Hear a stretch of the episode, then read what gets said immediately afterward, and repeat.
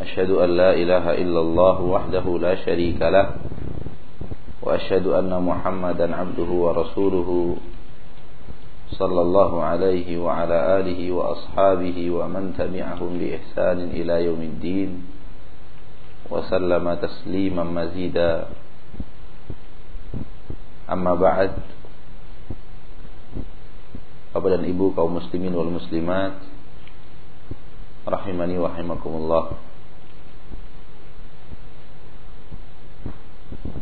Tadi kita menyebutkan Allah Subhanahu wa taala bercerita tentang Nabi Ibrahim alladzi khalaqani fahuwa yahdin walladzi huwa yut'imuni wa yasqin wa idza maridtu fahuwa yashfin Apabila aku sakit, maka dialah Allah Subhanahu wa taala yang menyembuhkanku.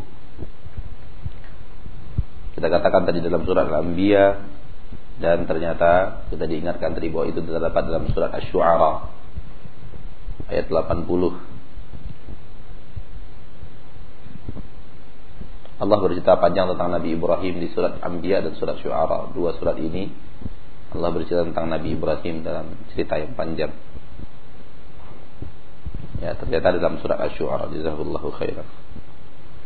Baik, semoga apa yang kita bicarakan tadi daripada doa memberikan kita tambahan ilmu pada malam hari ini, mana doa-doa yang boleh dilakukan, mana permintaan-permintaan yang boleh kita kerjakan? Dan mana permintaan-permintaan yang wajib untuk dijauhi? Karena itu bahagian daripada syirik. Sehingga dengan mengetahui macam-macam doa dan permintaan kita bisa menghindari diri kita daripada terjerumus ke dalam yang namanya syirik. Apatah lagi nanti kalau masuknya ke dalam syirik akbar, naudzubillah min dalik. Waktu yang tersisa kita persilahkan kepada ikhwan dan akhwat kaum muslimin dan muslimat kalau ada yang ingin ditanyakan. Ya. Kemarin kan ada fatwa keluar dari kami. Ya. Ada halal haram. Hmm.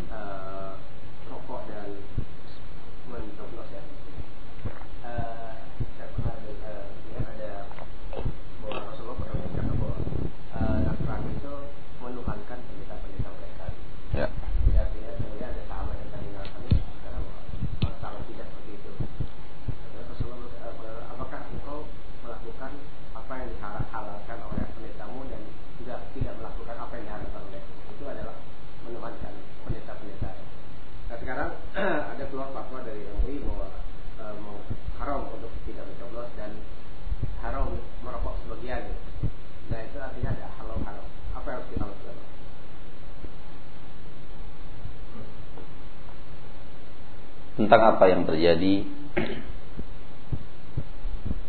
Kalau saya berpandangan lebih baik para ulama kita tidak berbicara. Dibanding berbicara.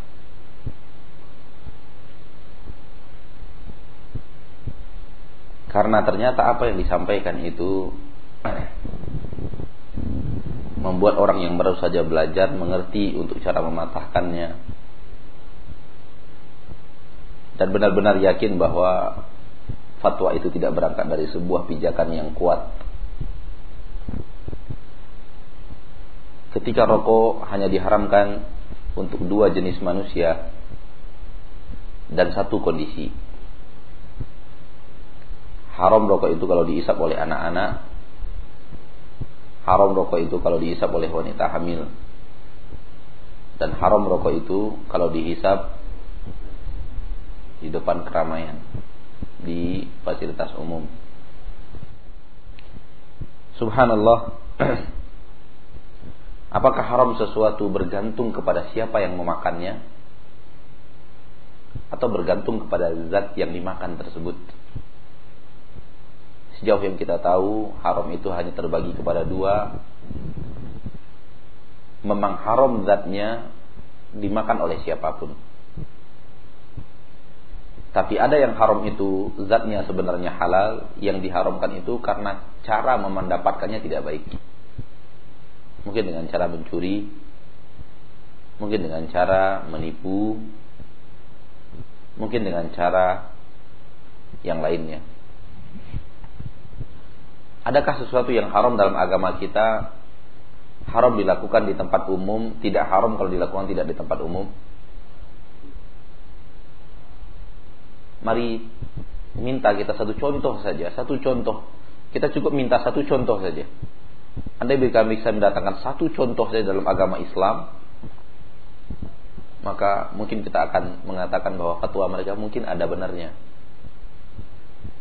Ada sesuatu yang haram benda yang haram di, di, di, dikonsumsi di depan umum tidak haram kalau itu tidak di depan umum. La haula wala quwata illa billah. Makanya saya katakan tadi lebih baik untuk tidak berbicara dibanding membuat banyak orang tertawa.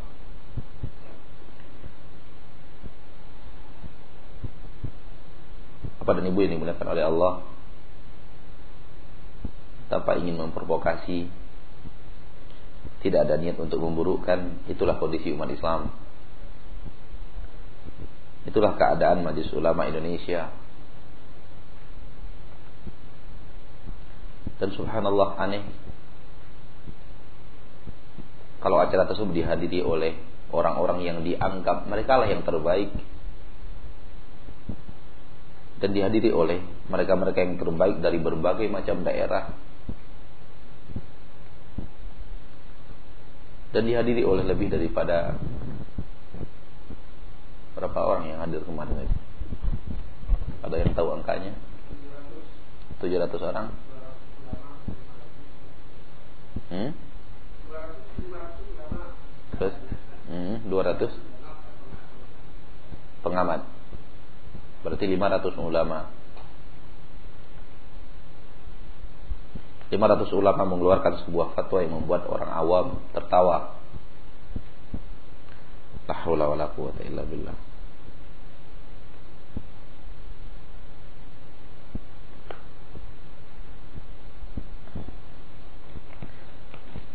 Kaum muslimin dan muslimat rahimani wa rahimakumullah bahwa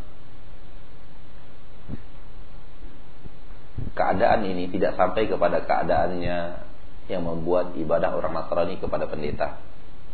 Tidak sampai ke keadaan yang seperti itu.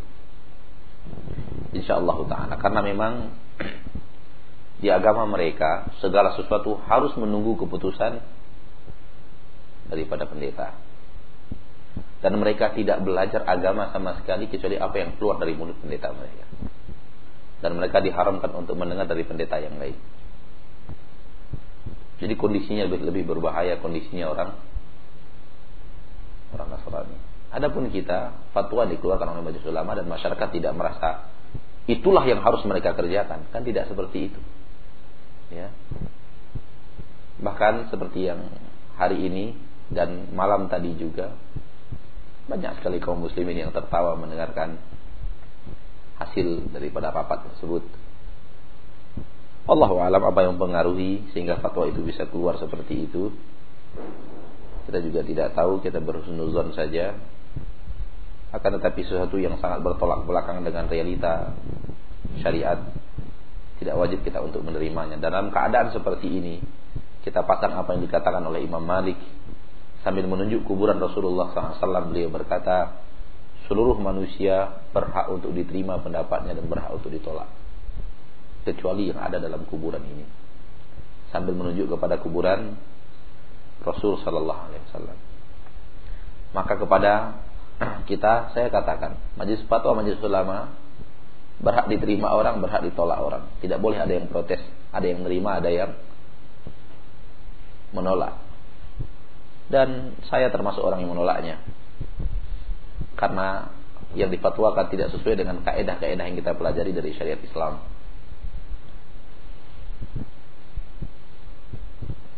Karena tidak ada barang yang haram dikonsumsi di depan umum halal kalau tidak di depan umum. Itu tidak ada sampai sekarang. Barang yang seperti itu itu tidak ada. Kalau rokok kemudian dijadikan hukum baru Berarti ada hukum baru yang dalam agama Islam yang baru tercetus kemarin. Ada sebuah barang haram dikonsumsi di depan umum, tidak haram kalau tidak di depan umum. Pengetahuan saya kalau halal, halal di mana pun. Kalau haram, haram di mana pun. Itu yang kita tahu selama ini. Dari zaman Rasulullah sampai sekarang. Kalau haram di depan umum, haram di tempat yang bukan umum. Haram di tempat yang tidak umum, haram di tempat umum. Halal di tempat yang bukan umum, halal di tempat yang umum. Lalu bagaimana kondisi keadaan ramai atau tidak ramainya manusia manusia bisa menjadikan suatu suatu hukum berubah? Ini makanya lain haram untuk orang ini, halal untuk orang ini.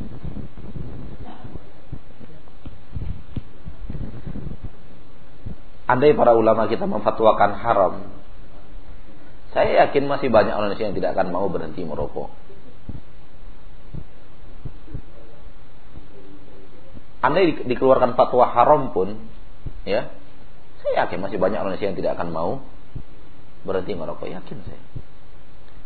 Karena fatwa haram rokok dari Majelis Ulama Saudi itu sudah yang saya tahu saja, yang saya tahu karena saya belum baru mengetahui agama dari tahun 90. Berarti sudah berjalan 19 tahun atau 18 tahun masuk ke tahun yang ke-19. Sampai haji kemarin saya masih lihat orang Saudi ngerokok. Pada fatwa itu sudah berjalan selama itu sepengetahuan saya, saya tidak tahu tahun berapa keluar fatwa itu di sana. Mungkin tahun itu sudah keluar 30 tahun yang lalu, fatwa itu sudah keluar 30 tahun yang lalu. Semenjak rokok itu ada.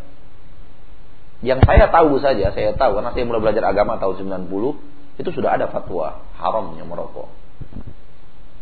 Tapi orang Saudi sampai haji kemarin kita masih melihat orang Saudi merokok. Dan ketika kita kuliah di sana antara tahun 97 sampai 2002 itu supermarket supermarket masih jual rokok. Di kaset-kaset itu masih ada kotak di atasnya itu. Seperti kotak-kotak yang supermarket kita. Maka kalau kemudian alasannya kalau diharamkan rokok kemudian akan income negara akan berkurang jauh dan Indonesia akan miskin dan akan terpuruk ekonomi Indonesia dan itu mengancam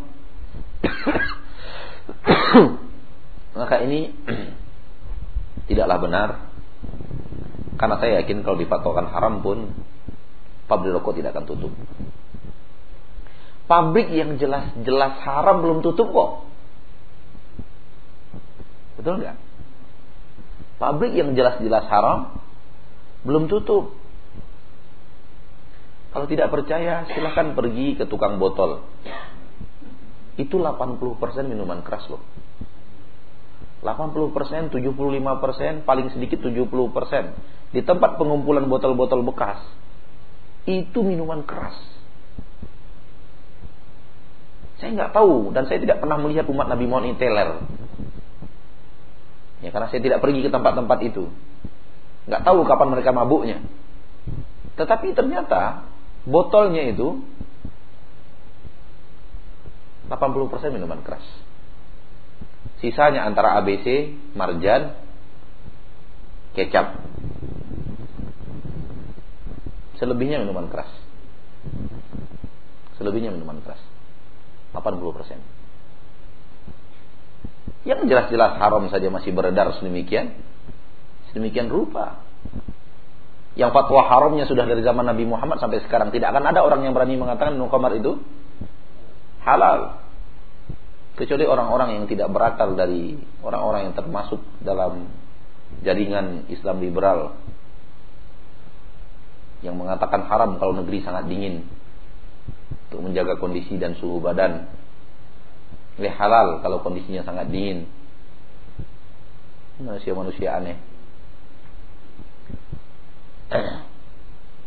Yang haram seperti itu saja masih belum teratasi dan masih beredar di mana-mana dan masih dikonsumsi oleh banyak orang. Apatah lagi kalau kemudian mengeluarkan fatwa haramnya untuk rokok. Maka saya yakin, saya yakin yakinnya bahwa kalau keluar fatwa haram, yang namanya pabrik rokok jalan terus, yang namanya jarum apa itu akan terus beredar di pasaran kaum muslimin. Tidak ada hubungannya antara fatwa mengharamkan dengan dengan pabrik yang berjalan. Karena pabrik yang berjalan kebutuhan orang duit. Sementara haram dan halal ada keputusan hukum syariat.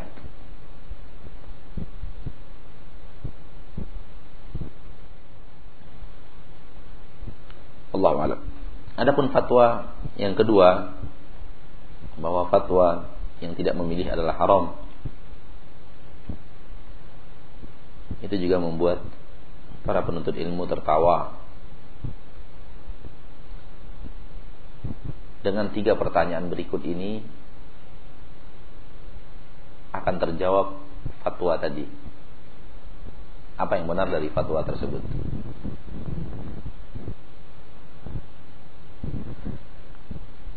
Bukankah seorang muslim dan muslimah, mukmin dan mukminah hanya wajib tunduk dan patuh dan wajib meyakini hukum yang harus diperlakukan di permukaan bumi adalah hukum Allah.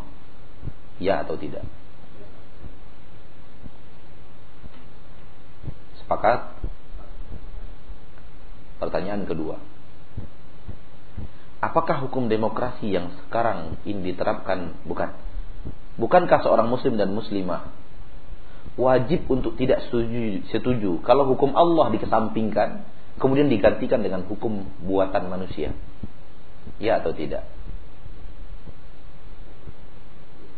Wajib untuk tidak setuju. Betul atau tidak ini? Ada hukum dibuat oleh manusia, hai, Al-Quran dan hadis minggir. Kamu tidak berhak untuk memimpin. Saya sekarang saya yang memimpin. Peraturan saya yang menguasai keadaan seperti ini, bukankah seorang muslim dan muslimah wajib untuk tidak setuju? Iya. Ada tiga ayat berturut-turut dalam surah Al-Ma'idah. Barang siapa yang berhukum dengan hukum Allah, selain hukum Allah, dia orang fasik. Barang siapa berhukum dengan hukum selain hukum Allah, dia orang zalim. Barang siapa berhukum dengan hukum selain Allah, dia orang kafir. Pertanyaan yang ketiga, hukum demokrasi yang sekarang berada di negara kita, hukum Allah atau hukum ciptaan manusia? Dia masuk kepada hukum yang pertama atau hukum yang kedua? Yang kedua yang wajib untuk tidak disetujui. Ya, dari mana datangnya? Dipak wajib untuk ikut. Dari mana datangnya? Kalau fatwa tadi bukankah itu mengatakan wajib ikut? Karena kalau memang dia bukan mengatakan wajib ikut, cuman kalau nggak memilih haram. Fatwanya begitu yang tidak memilih haram. Itu sebenarnya sama dengan mengatakan wajib ikut.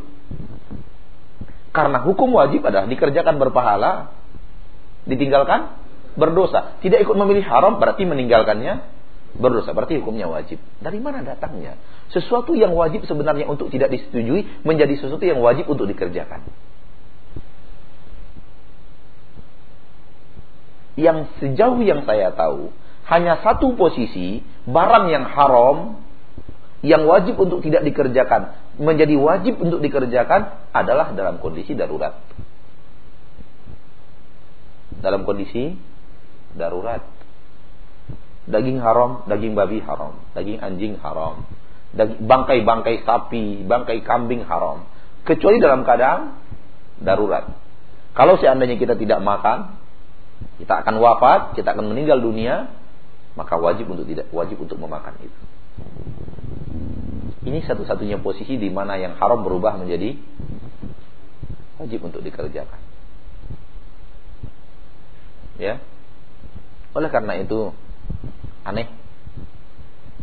Aneh sangat aneh, makanya saya katakan lebih baik untuk tidak mengeluarkan fatwa itu dibanding mengeluarkan fatwa itu.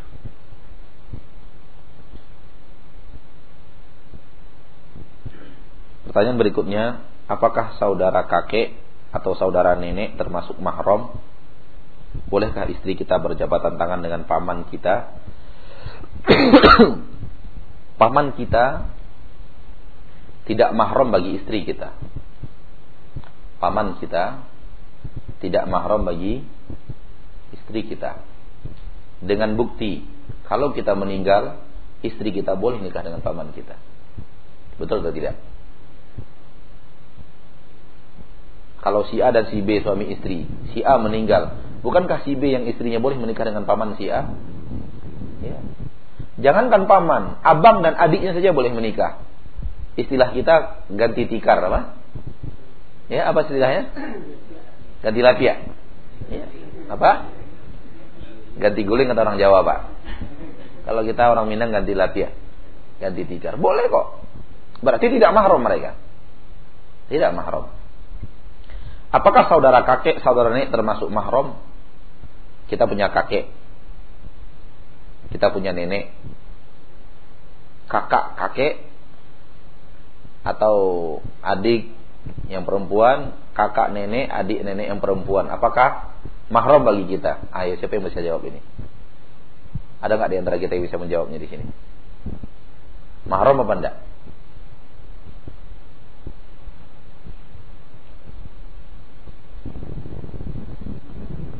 Hmm? Mahram Pak? Ada dalilnya? Saudara? Tidak mahram? Ada dalilnya?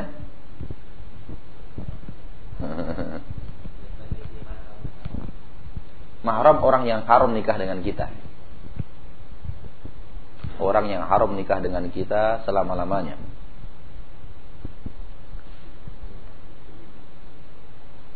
Di dalam Al-Quran Hurrimat alaikum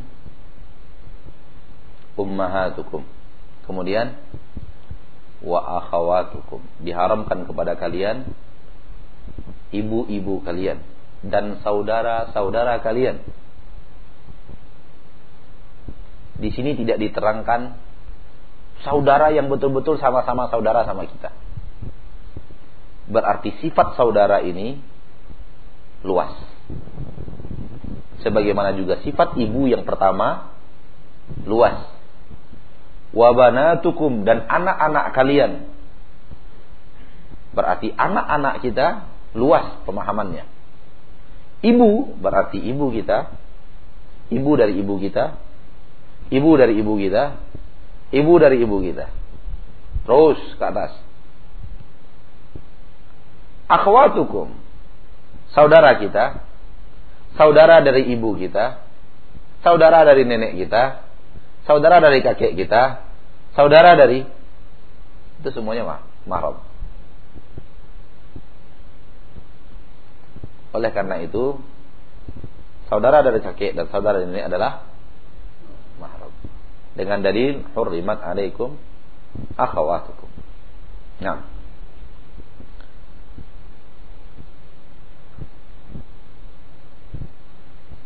Saya mau bertanya bagaimana kalau kita berobat ke paranormal? Ini kan yang tadi kita bicarakan. Ya, kalau paranormalnya adalah orang-orang yang bicara tentang masalah gaib itu haram hukumnya. Ya, paranormal tidak boleh kita berobat dengan mereka sama sekali haram. Dan hijab itu ditutup saat sholat dan apa boleh dibuka saat taklim dan apa hukumnya dan ketentuan hijab bagi wanita saat di masjid. Seluruh yang pernah membaca sejarah hidup Nabi Muhammad sallallahu alaihi wasallam pasti menemukan sebuah keputusan, sebuah pengetahuan bahwa Masjid Nabi Muhammad tidak pernah ada hijabnya. Masjid Nabi Muhammad tidak pernah ada hijabnya. Berarti masalah hijab ketika salat itu bukan suatu hal yang wajib. Bukan suatu hal yang, yang wajib. Demikian juga halnya dengan taklim.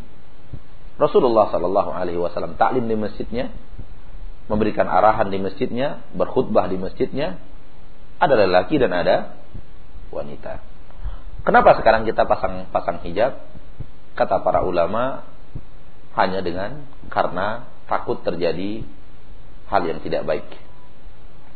Takut terjadi hal yang tidak baik. Saling pandang, saling ini dan yang lainnya. Hanya itu saja. Oleh karena itu dibuka atau tidak dibuka tidak jadi masalah. Wallahu a'lam.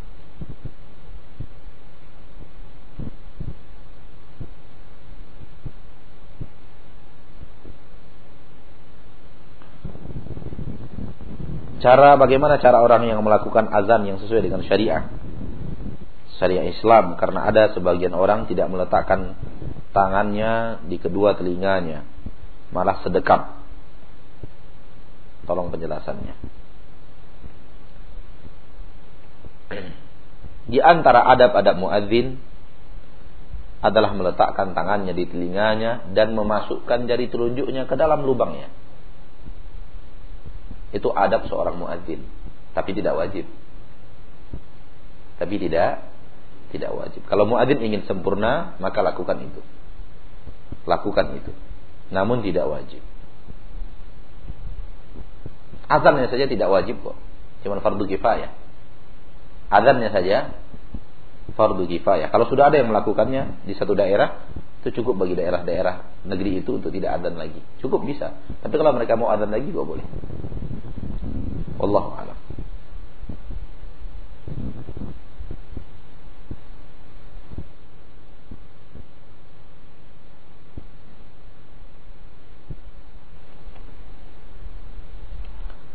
Saya pernah mendengar kalau saya tidak salah dan kalau saya salah salah tolong dibenarin. Hadis tentang tidak akan tertolak doa seorang muslim apabila dia berdoa untuk muslim lainnya. Apabila dia berdoa tanpa pengetahuannya dan malaikat akan mendoakan orang yang meminta tersebut sama dengan orang yang didoakannya.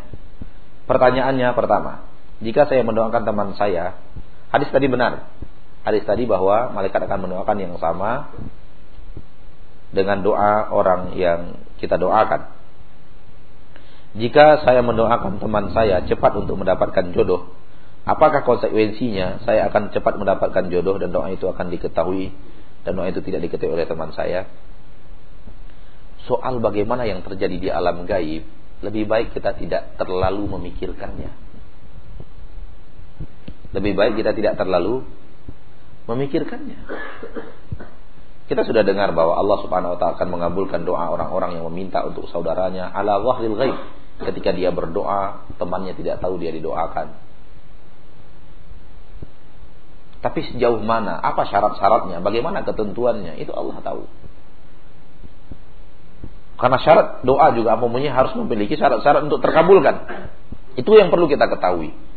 Ketika Nabi mengatakan akan dikabulkan doa, di saat syarat-syarat dikabulkan doa terpenuhi dan didoakan ketika itu, dia terkabul doanya itu. Tidak akan ditolak. Dengan syarat-syarat doa harus terkabul juga. Bukankah Nabi Muhammad SAW yang bercerita, ada orang yang mengangkat tangannya ke langit. Rambutnya kusut masai.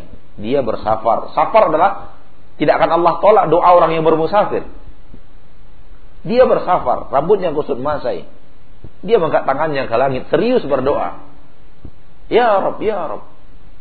Sementara syarat-syarat terkabulnya doa tidak terwujud. Kenapa? Makannya berasal dari yang haram. Minumnya berasal dari yang haram. Pakaiannya dari yang haram. Bagaimana akan Allah kabulkan doa orang-orang yang seperti ini? Bukankah dalam hadis lain doa musafir tidak akan ditolak oleh Allah? Coba lihat. Oleh karena itu soal diterima, tidak diterima, apa balasannya untuk kita? Apakah terjadi untuk kita? Serahkan saja kepada Allah. Yang jelas sekarang kita berdoa kebaikan untuk diri kita, kebaikan untuk saudara kita. Selesai. Sampai di sini tugas kita. Soal apa yang terjadi nanti kepada kita belakangan urusannya dengan Allah. Dan Allah Subhanahu wa taala kalau hambanya telah berbuat baik tidak akan menyia-nyiakan pekerjaan tersebut. Betul kan? Sudah urusan dengan Allah Subhanahu wa taala. Kalau kita dapat jodoh, sementara saya sudah punya istri pertama Ustaz, iya mungkin untuk jodoh yang kedua. Apa salahnya? Tidak ada yang salah dalam agama Islam. Kalau itu dikabulkan oleh Allah Subhanahu wa taala. Ya. Jadi soal apa yang terjadi di alam gaib, jangan terlalu banyak kita pikirkan hal yang seperti itu. Alam gaib urusan kepada Allah. Yang jelas tugas kita. Kita disuruh berdoa, kita berdoa. Kita disuruh mendoakan kaum muslimin, kita doakan kaum muslimin. Kita diberitahu bahwa kita akan mendapatkan doa yang sama, alhamdulillah. Kita berdoa agar Allah ampunkan mereka, mudah-mudahan Allah juga mengampunkan kita. Kita berdoa agar Allah Subhanahu wa taala mewafatkan mereka di atas agama Islam. Mudah-mudahan malaikat juga mendoakan kita agar diwafatkan di atas agama agama Islam begitu seterusnya. Lalu kenapa kemudian doa yang sangat banyak yang sangat bermanfaat untuk kita ternyata diabaikan larinya kepada jodoh? Artinya yang gaib biarkan biarkan di alam gaibnya. Yakinlah bahwa Allah tidak akan menyia-nyiakan amalan seorang hamba. Dalam Al-Qur'an surat Al-Muzammil Allah berfirman di akhir surat Al-Muzammil, "Wa ma tuqaddimu li anfusikum min khairin tajiduhu 'indallah. Huwa khaira wa a'zama ajra. Wastaghfirullah, innallaha ghafurur rahim." Apa pun yang kalian persembahkan untuk diri kalian daripada kebaikan, kalian akan temukan dia ada di sisi Allah dengan pahala yang lebih baik dan pahala yang lebih besar dan beristighfarlah kepada Allah. Allah Maha Pengampun dan Maha Pengasih. Apakah jika saya mendoakan teman saya itu dan langsung diketahui oleh teman saya doanya agar cepat dapat jodoh, maka konsekuensinya doa saya akan tertolak. Apakah hadis yang saya sebut itu sahih atau dhaif? Insyaallah sudah terjawab ya. Tidak perlu yang hal gaib tidak perlu kita pikirkan. Kalau kita sibuk memikirkan gaib, nggak bisa kita hidup. Sibuk saja memikirkan kita besok neraka atau surga, nggak bisa kita hidup. Tanyakan kepada orang-orang yang sempat stres karena memikirkan surga dan neraka. Ada. Tanyakan kepada orang-orang yang sempat stres ketika memikirkan alam barzakh. Oleh karena itu masalah gaib, biarkan dia di alam gaib. Urusan kita sekarang bagaimana kita dengan syariat Islam. Bagaimana kita dengan peraturan-peraturan, apa yang harus kita kerjakan, apa yang harus kita hentikan. Soal alam gaib serahkan kepada yang mengaturnya, yaitu Allah Subhanahu wa taala. Ustaz bagaimana dengan ramalan bintang termasuk syirik? Ramalan bintang termasuk syirik. Tanajum dalam agama Islam dilarang.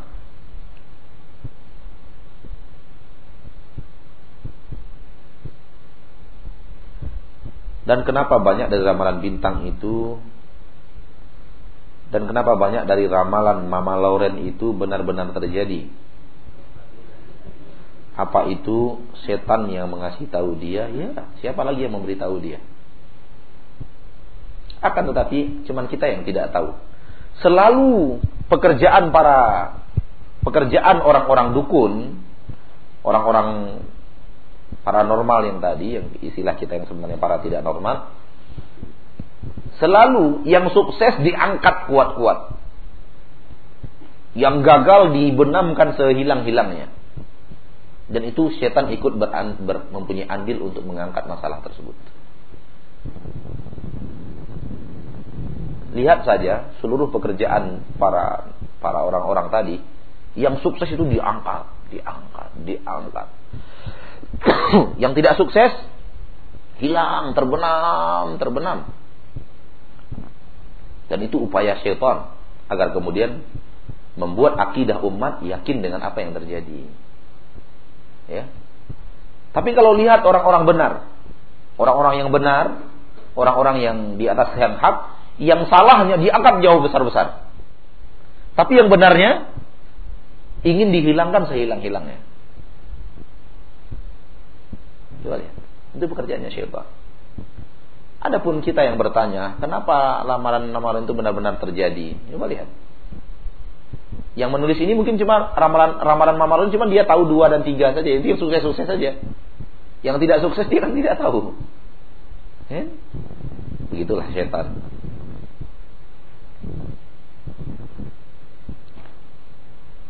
Apa perbedaan? Apa ini?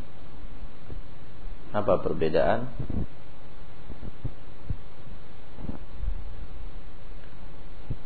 sarta dengan akidah apa nih?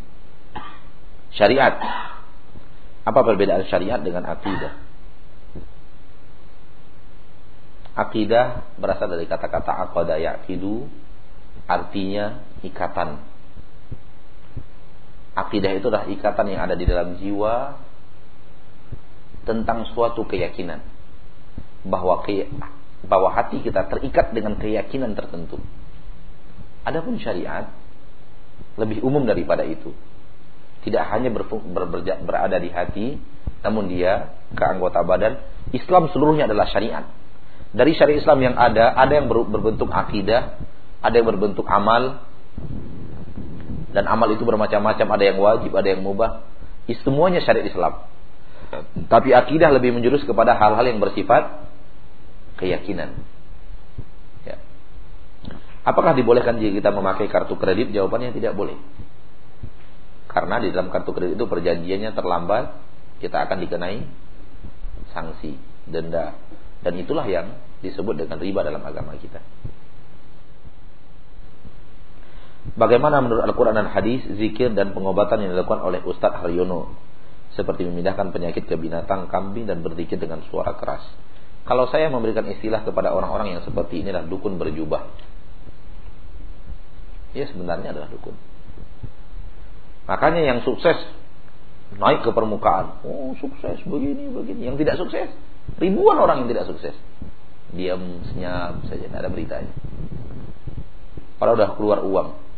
Kalau hadir di depan umum, depan umum ramai-ramai sampai sekian ribu orang, masing-masing 200 ribu. Tapi kalau ingin bertemu langsung dengan ustaznya 6 juta. Gak sedikit loh. Kalaulah zikir yang dia lakukan yang mampu memindahkan penyakit ke kambing, bukankah zikir yang paling hebat adalah zikir Rasulullah? Kapan Rasulullah itu pernah memindahkan sakit sakitnya ke kambing? Coba tanya. Kalau zikir yang zikir itu yang bisa membuat orang memindahkan dengan zikir itu pindah penyakit kita. Pasti yang pandai memindahkan penyakit itu adalah Bilal bin Rabah radhiyallahu anhu ketika sakit pertama datang ke Madinah menggigau dalam tidurnya dan menyebut-nyebut Mekah karena kangen ke Mekah. Mana lebih bertakwa Imam Bapak Ustaz Ariyo atau Bilal bin Rabah? Dan banyak para sahabat sakit ketika hijrah pertama kali ke kota Madinah. Karena memang suhu di Madinah lebih keras dibanding di Mekah. Tapi tidak seorang pun di antara mereka diriwayatkan bisa memindahkan demam mereka ke unta.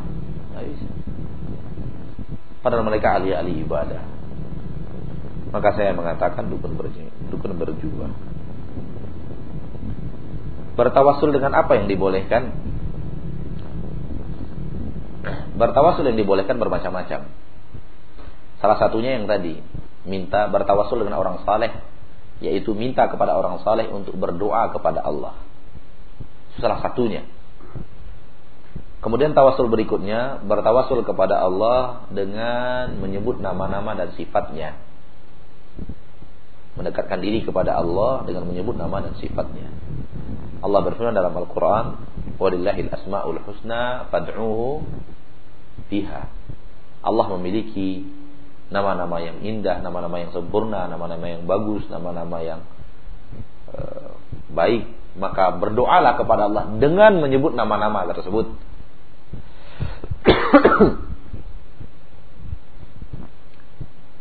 Jadi sebut nama-nama Allah Subhanahu wa taala lalu berdoa kepada Allah. Berdoa kepada Allah sebut nama-nama Allah sesuai dengan doa kita. Kalau kita minta taubat kepada Allah, minta Allah menerima taubat kita, sebut nama Allah yang At-Tawwab.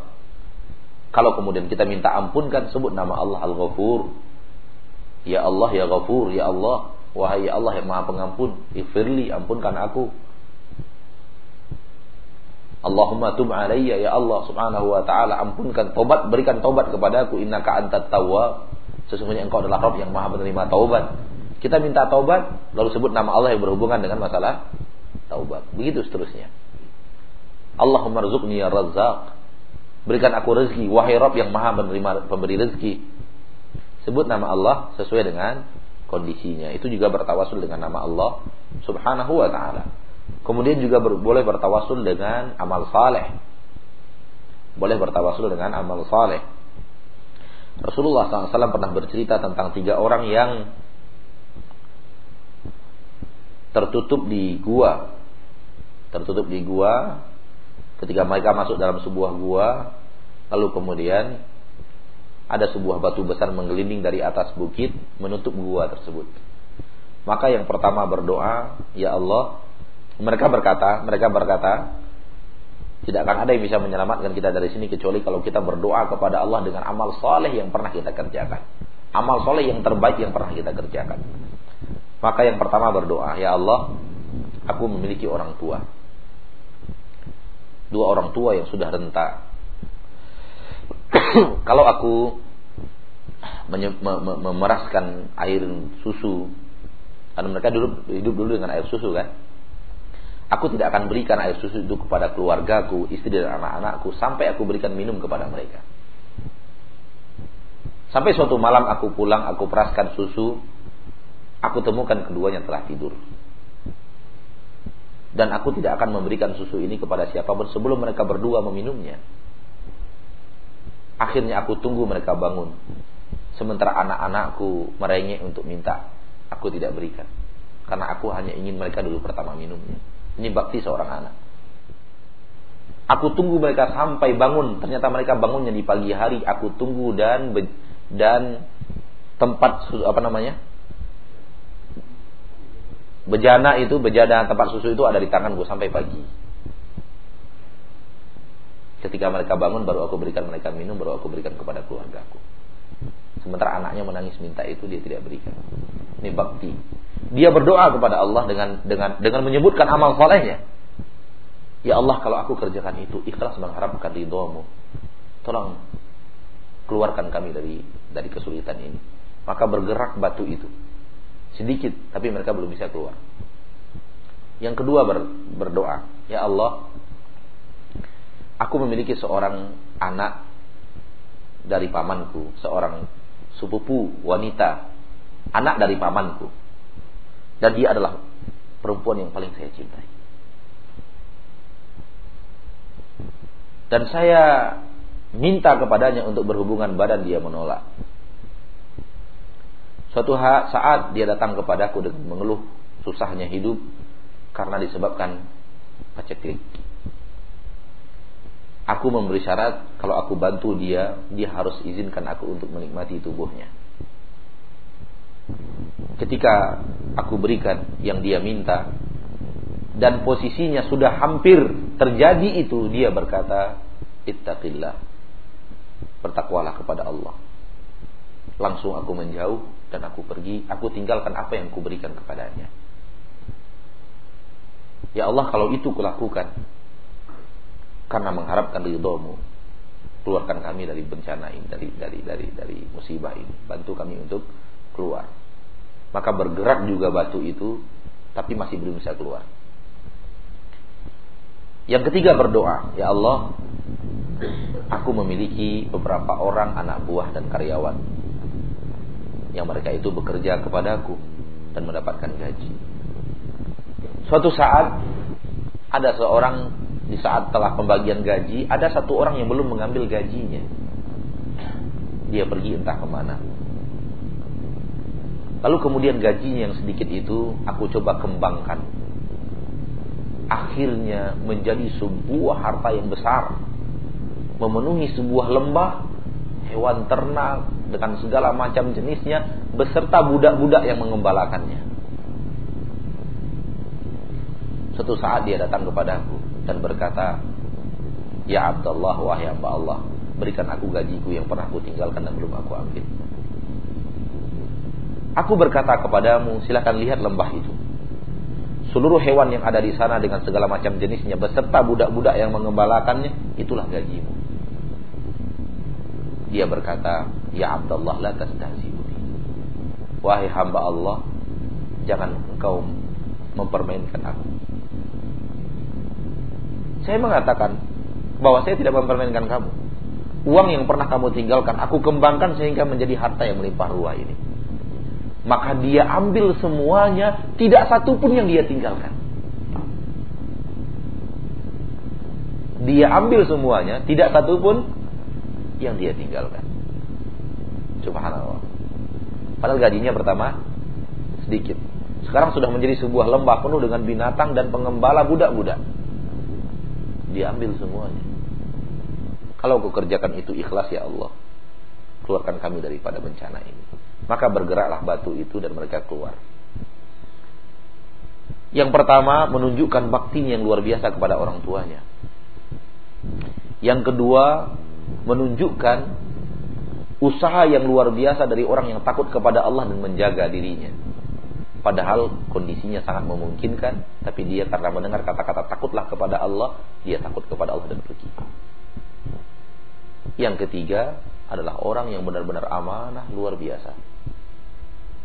Dan ini bukan pekerjaan yang bukan pekerjaan yang mudah. Bukan pekerjaan yang mudah. Diterangkan oleh Rasulullah, mereka berdoa kepada Allah dengan memperlihatkan dan menyebutkan amal solehnya. Dan Allah kabulkan itu. Menandakan bahwa bertawasul kepada Allah dengan menyebutkan amal soleh itu boleh. Dengan menyebutkan amal soleh. Jadi kalau kita punya amal soleh yang yang kita anggap itulah ke, amal soleh yang terikhlas yang pernah kita lakukan, boleh kita berdoa ya Allah begini begini begini. Ya Allah berikanlah kemudahan. Wallahu a'lam.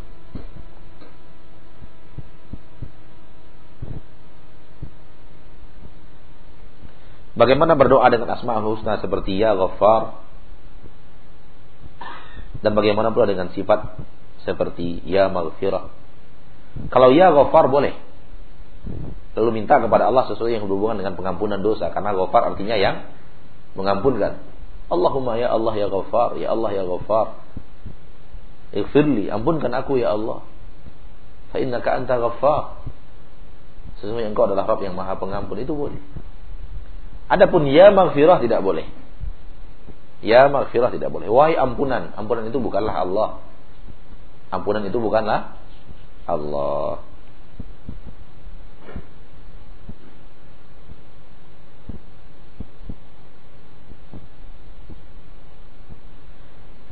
Apa hukumnya menggantungkan tulisan Allah atau tulisan Asmaul Husna di dalam rumah? Seperti di ruang tamu, mohon penjelasannya. Ini adalah kebiasaan umat akhir zaman yang tidak ada contohnya dari zaman Rasulullah Sallallahu Alaihi Wasallam. Tidak ada contohnya, tidak pernah dicontohkan hal yang seperti ini. Bukankah cara beribadah kepada Allah, cara mendekatkan diri kita kepada Allah lebih tahu Rasulullah dan sahabatnya dibanding kita? Ya, tidak bisa kita ingkari itu. Kalau mereka tidak melakukan, berarti menunjukkan bahwa itu bukan cara mendekatkan diri kita kepada Allah. Oleh karena itu, sangat kita kita kita mengajak agar lebih baik hal yang seperti itu tidak dilakukan. Tidak melakukan hal-hal yang seperti itu. Untuk dikatakan haram, tidak bisa kita mengatakannya haram. Karena haram itu butuh dalil yang kuat untuk mengharamkannya. Yang bisa kita katakan adalah itu tidak dilakukan Rasulullah SAW dan para sahabat dan lebih baik itu tidak kita lakukan. Ya, baik itu tidak kita lakukan. Dan Islam itu bukanlah untuk menghiasi dinding rumah kita. Islam itu untuk menghiasi hati kita, akhlak kita, untuk menghiasi perkataan kita, untuk menghiasi pandangan mata kita, untuk menghiasi pendengaran mata kita, untuk menghiasi langkah kita. Untuk itu, untuk menghiasi dada kita, untuk menghiasi budi dan budi pekerti kita, akhlak kita. Itulah Islam.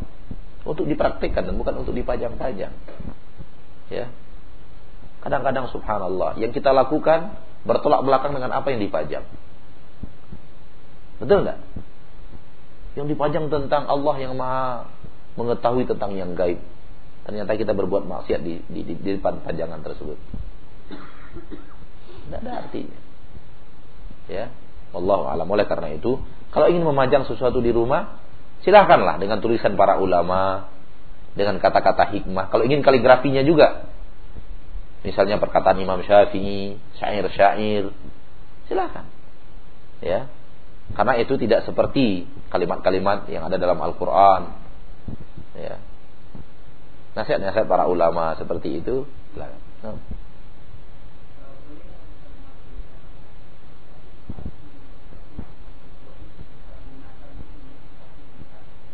Enggak boleh. Hadis dhaif, hadis palsu apatah lagi untuk memberikan motivasi tidak boleh. Tidak boleh hukumnya. Ada syarat-syarat diberikan para ulama mengamalkan hadis hadis hadis hadis doif ya, hadis palsu tidak boleh sama sekali. Kalau hadis doif ada beberapa ketentuan dari para ulama, tapi semuanya menunjukkan kepada bahwa pada dasarnya itu tidak perlu diyakini.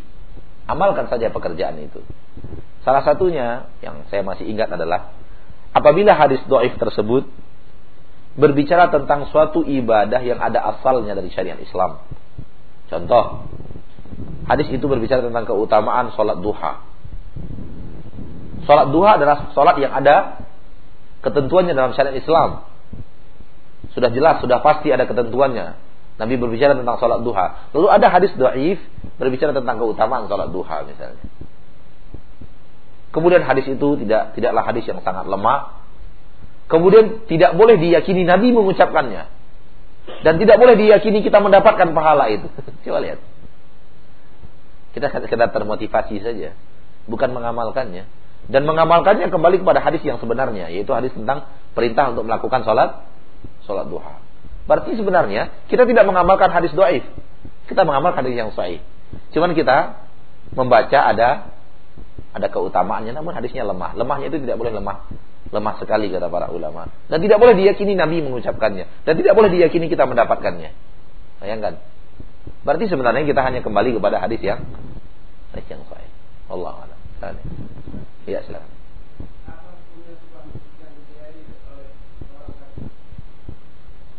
Apa hukumnya masjid didirikan kemudian yang membiayainya orang kafir? Wallahu alam dalam masalah ini sejauh yang saya tahu dengan ilmu yang saya ketahui sekarang bahwa masjid adalah dari harta orang-orang yang beriman. tidak boleh dari harta yang yang tidak jelas. Dari harta yang kotor. Adapun pemberian orang kafir pada dasarnya dibolehkan, tapi untuk pembangunan rumah-rumah ibadah maka yang saya tahu wallahu alam. Ini yang saya tahu rumah ibadah dibangun di atas harta-harta yang jelas. Berangkat daripada ayat Al-Qur'an surat At-Taubah kalau saya tidak khilaf, innama ya'muru masajidallah man amana billahi wal yawmil akhir wa amila salihah wa lam yakhsha illallah. Sesungguhnya yang akan memakmurkan rumah Allah, masjid-masjid Allah hanyalah orang-orang yang beriman kepada Allah. Wa amila salihah dan dia beramal saleh. Walam yakhsha illallah dan tidak takut hanya kecuali hanya kepada Allah Subhanahu wa taala. Berangkat dari ayat ini maka tentang urusan rumah-rumah Allah dia punya hukum khusus. Adapun kalau kita diberikan orang kafir duit nggak apa-apa. Kita bangun jembatan, mengaspal, membuat sekolah gedung-gedung sekolah kita, ada orang kafir nyumbang nggak apa-apa, gunakan. Ada orang kafir ngasih kita duit untuk pergi haji, gak apa-apa, terima. Tapi untuk membangun masjid-masjid, memakmurkan masjid-masjid, man amana billah. Orang yang beriman kepada Allah. Wal yaumil akhir, beriman kepada hari akhir. Wa amila salih, dia beramal saleh. Walam yakhsha illallah, tidak takut kecuali hanya kepada Allah. Kalau saya tidak salah dalam surah At-Taubah, ayat 18. Coba lihat surah At-Taubah ayat 18. Dari dulu saya selalu mengatakan bahwa kita hafal ayatnya namun suratnya kita tidak tahu. Dan ternyata saya membuka surah Anfal lantas tidak ketemu dia. Ya, ayat 18. Surat Taubah ayat 18. Nah, ada yang ingin ditanyakan lagi? Jangan. Ya.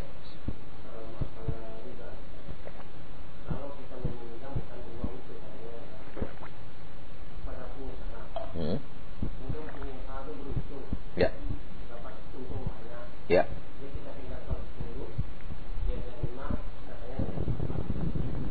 Kita pinjamkan 10 Oh 15 Iya iya Iya -hmm. Iya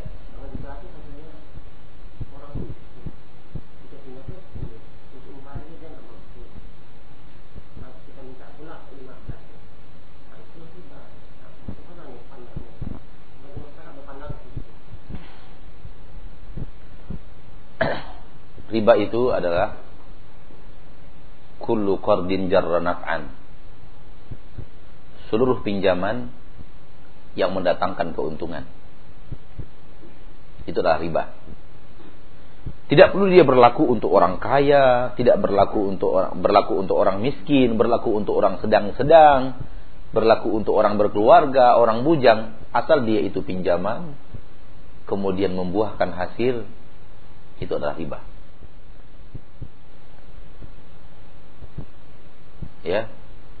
Karena meminjamkan bab meminjam meminjamkan pinjam dan meminjam meminjam dan meminjamkan babnya dalam agama Islam adalah bab tolong menolong. Bukan bab untuk mencari keuntungan. Kalau bab untuk mencari keuntungan kita perginya ke perniagaan. Tijarah. Kita perdagangkan tapi kalau pinjam meminjam itu babnya bab tolong menolong. Oleh karena itu dilarang ketika menolong mencekik.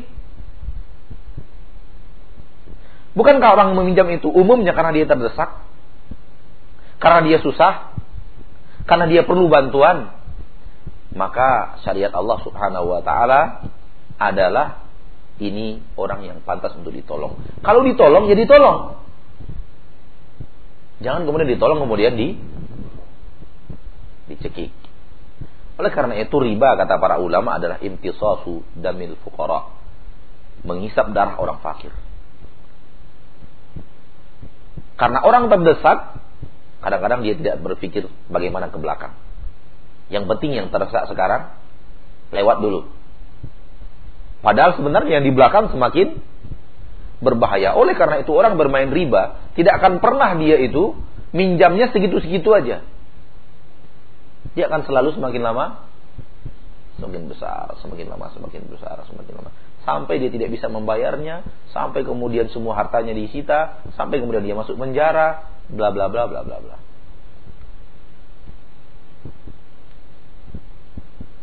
Karena babnya tolong menolong, bantu. Kalau mau kemudian harta itu bertambah, ada cara yang lain diajarkan oleh agama Islam, yaitu bertijarah. Ada orang kaya datang minjam uang untuk apa Pak? Untuk usaha. Berarti dia bukan orang yang yang miskin, bukan orang terdesak, dia untuk usaha kok. Pak, bagaimana kalau jangan pinjaman? Kita tawarkan, kalau mau, tawarkan sesuatu. Bagaimana kalau kalau untuk ber, berusaha, saya juga pengen untung dong. Bukan Bapak aja. Kita ganti jangan pinjam pinjam pinjam meminjam lah. Kita jadikan dia mudharabah bagi hasil. Begitu caranya. Kalau ingin uang kita berlebih. Kalau bagi hasil, konsekuensinya harus kita tanggung. Karena bagi hasil itu adalah si A memasukkan modal kepada si B untuk sebuah usaha tertentu yang mereka sepakati dan bagi hasilnya mereka sepakati 50 50, 40 60, 70 30, 35 65, hatta 90 10, pokoknya disepakati. Kemudian dibuat usaha itu. Setelah kemudian berjalan pada waktu yang ditentukan, dihitung berapa labanya. Ketika mendapatkan keuntungan, dibagi sesuai dengan persentase yang telah disepakati. Namun kemudian kalau ternyata usaha itu rugi, sisa uang yang ada kembali kepada pemodal, si pengusaha tidak dibebankan harta si pengusaha si pengusaha rugi tenaga, si pemodal rugi uang. Si pengusaha rugi tenaga dan waktu, sama-sama rugi. Adil. Adapun pinjaman, ada orang minjam duit, kita pinjamkan. Kalau untung kasih kasih ya. Kita mau enaknya saja. Di saat untung kita dapat dapat presentasi, di saat rugi kita nggak mau tahu. Kan gitu. Di saat dia rugi, mana uang saya 100 juta? Udah aja orang rugi dia tarik uangnya. Tetap harus 100 juta. Tapi saat untung mana jatah saya? 130 juta. Kan mau menang sendiri itu. Menang sendiri. Oleh karena itu babnya bukan pinjam pinjam, bukan pinjam meminjam, tapi babnya harus bagi hasil. Ya, kalau mau seperti itu. Oleh karena itu, dipinjamkan ke orang kaya dengan berlebih dikembalikan tetap riba, dipinjamkan ke orang miskin dengan dikembalikan lebih tetap riba. Namun ada satu hal yang perlu kita ketahui. Riba baru dikatakan riba kalau disepakati akan ada tambahan daripada uang yang dipinjam di saat peminjaman terjadi. Sekali lagi. Baru dikatakan riba apabila terjadi kesepakatan penambahan pengembalian di saat pinjaman itu terjadi di saat meminjam. Saat saya pinjam uang. Baik, berapa? 5 juta. Nanti saya kembalikan 5 juta 500 Ustaz. Silakan, kata Pak Ustaz. Itu riba itu. Karena sudah terjadi. Walaupun bukan saya yang minta. Kan maunya kamu, kan saya nggak minta. Nggak boleh. Tapi kalau kemudian tidak disepakati sama sekali. Pak pinjam uang. Berapa? 10 juta. Nih ambil. Untuk apa? Saya ada usaha sedikit ini tapi nggak susah susah modal untuk mutar-mutar uang. Ya, berapa butuhannya? 10 juta. Nih ambil 10 juta. Tidak ada kesepakatan apa pun. Non kesepakatan. Tiba-tiba ternyata yang pegang uang 10 juta itu setelah usahanya jalan berhasil, dia ingin berterima kasih. Dia kembalikan sejuta, 11 juta atau 12 juta. Nah, apa ini? Alhamdulillah usaha saya berhasil Ustaz. Jadi terima kasih saya. Itu halal. Itu halal. Itu namanya bukan riba, itu namanya al-qada'ul hasan. mengembalikan sesuatu yang lebih baik. Dengan syarat, dengan syarat tidak boleh ada kesepakatan di awal peminjaman. Tidak boleh ada kesepakatan di awal di saat peminjaman. Saya betul-betul niat membantu. Saya betul-betul niat ingin melapangkan saudara saya. Ikhlas. Maka itu adalah pinjaman. Ketika yang saudaranya dilapangkan benar-benar merasa sangat dilapangkan dan dia ingin berterima kasih, Islam memberikan kebolehan untuk melakukannya. Dan pinjaman itu dan pengembalian itu tidak mesti harus uang. Ada orang bilang ini, karena saya kerja di travel, haji umroh, saya katakan, Pak, kita butuh pinjaman uang 60 juta nih, tolong pinjamlah. Saya kembalikan setahun lagi, saya berangkat Bapak umroh gratis. Itu kan tidak pengembalian uangnya berapa? 60 juta. Tapi ada plusnya, plus umroh gratis. Itu juga riba. Umrohnya itu umroh riba. Tidak mesti harus uangnya nih kembalikan. Pokoknya pinjaman mendatangkan keuntungan, ini kalau sebenarnya kalau kalau kita ingin lebih cermat kan berarti 50 juta plus uh, eh, 1.800 dolar karena sekarang umroh 1.800 dolar. Kan begitu. Katakan 18 juta. Berarti yang dikembalikan sebenarnya 78 juta.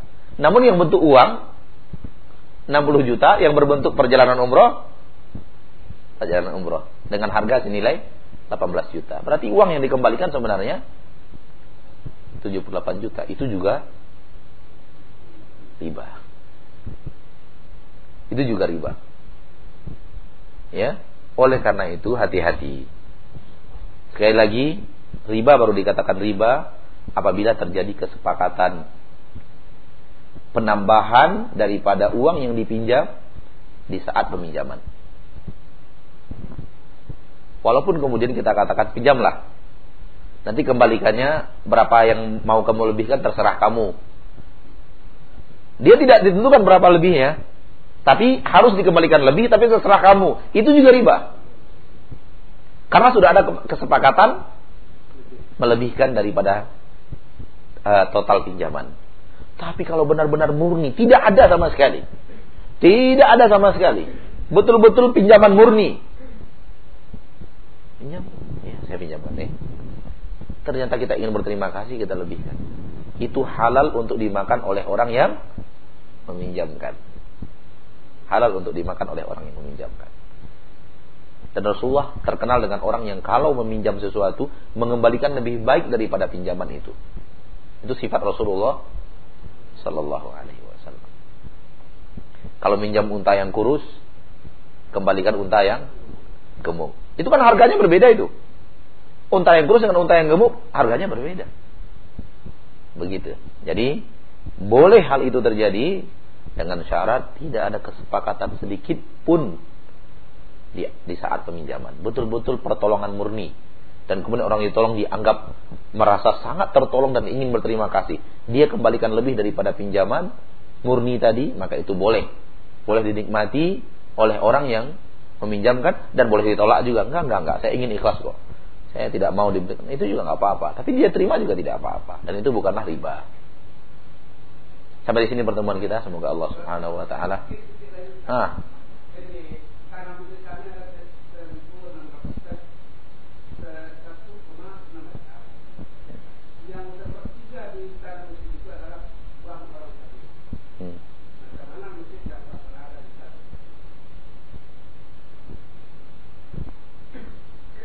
Masjidnya sudah berdiri di atas tanah itu. Pas di atas tanah orang kafir. Atau orang kafir untuk MDA-nya.